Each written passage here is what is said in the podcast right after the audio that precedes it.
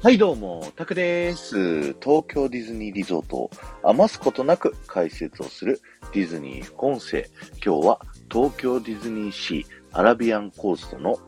中から聞いてください。ということで、今週はね、アラジンについてお話をしていきたいと思うんですけど、今日は映画版アニメのね、アラジンのターバンの羽飾りに起こる変化についてお話をさせていただきたいと思います。えーアラジンがですね、ジーニーの魔法で、えーアバブア王子というね、まあ王子に変装するんですけれども、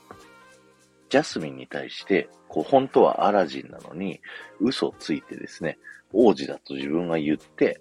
えーまあ騙すっていうね、まあジャスミンにこうね、自分を好きになってもらうためにつく嘘ではあるんですけど、まあ嘘をついてしまうというね、えーことになるんですけども、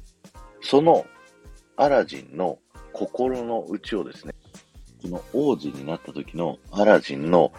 帽子の羽飾りの羽のね、向きで表現しているっていうのが、このね、アラジン、ちょっと面白いところになってるんですよ。あの、アホールニューワールドの歌のシーンが終わった後にですね、まあ、アラジン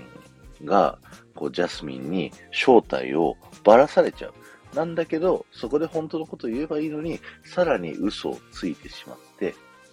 いや、自分は王子だよっていう風に言ってしまうシーン。このシーンですね。アラジンの羽、普段ね、上にピンと立ってるのに、前にへにゃってね、こう、垂れてきてしまうと、それをジャスミンにペッ、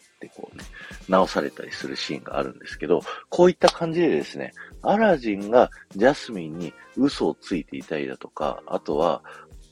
国民の前でね、アラジンが、こうみんなの前で挨拶をするっていう時、アラジンのその気持ちが、自分が実は嘘ついてんだけどな、みたいな気持ちの時にだけ、ここの頭の羽が、へにゃっと、こう、まあ、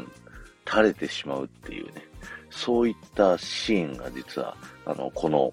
アラジンの中には隠されているというね、そういった豆知識を今日はお話しさせていただきました。皆さんぜひアニメ版アラジン見返しですね、このシーンぜひ見てみてください。今日は終わりです。ありがとうございました。この放送が面白いと思った方はぜひいいね、残していってください。また、コメント欄にね、コメントぜひ残していっていただけると僕はものすごく喜びますので、よろしくお願いします。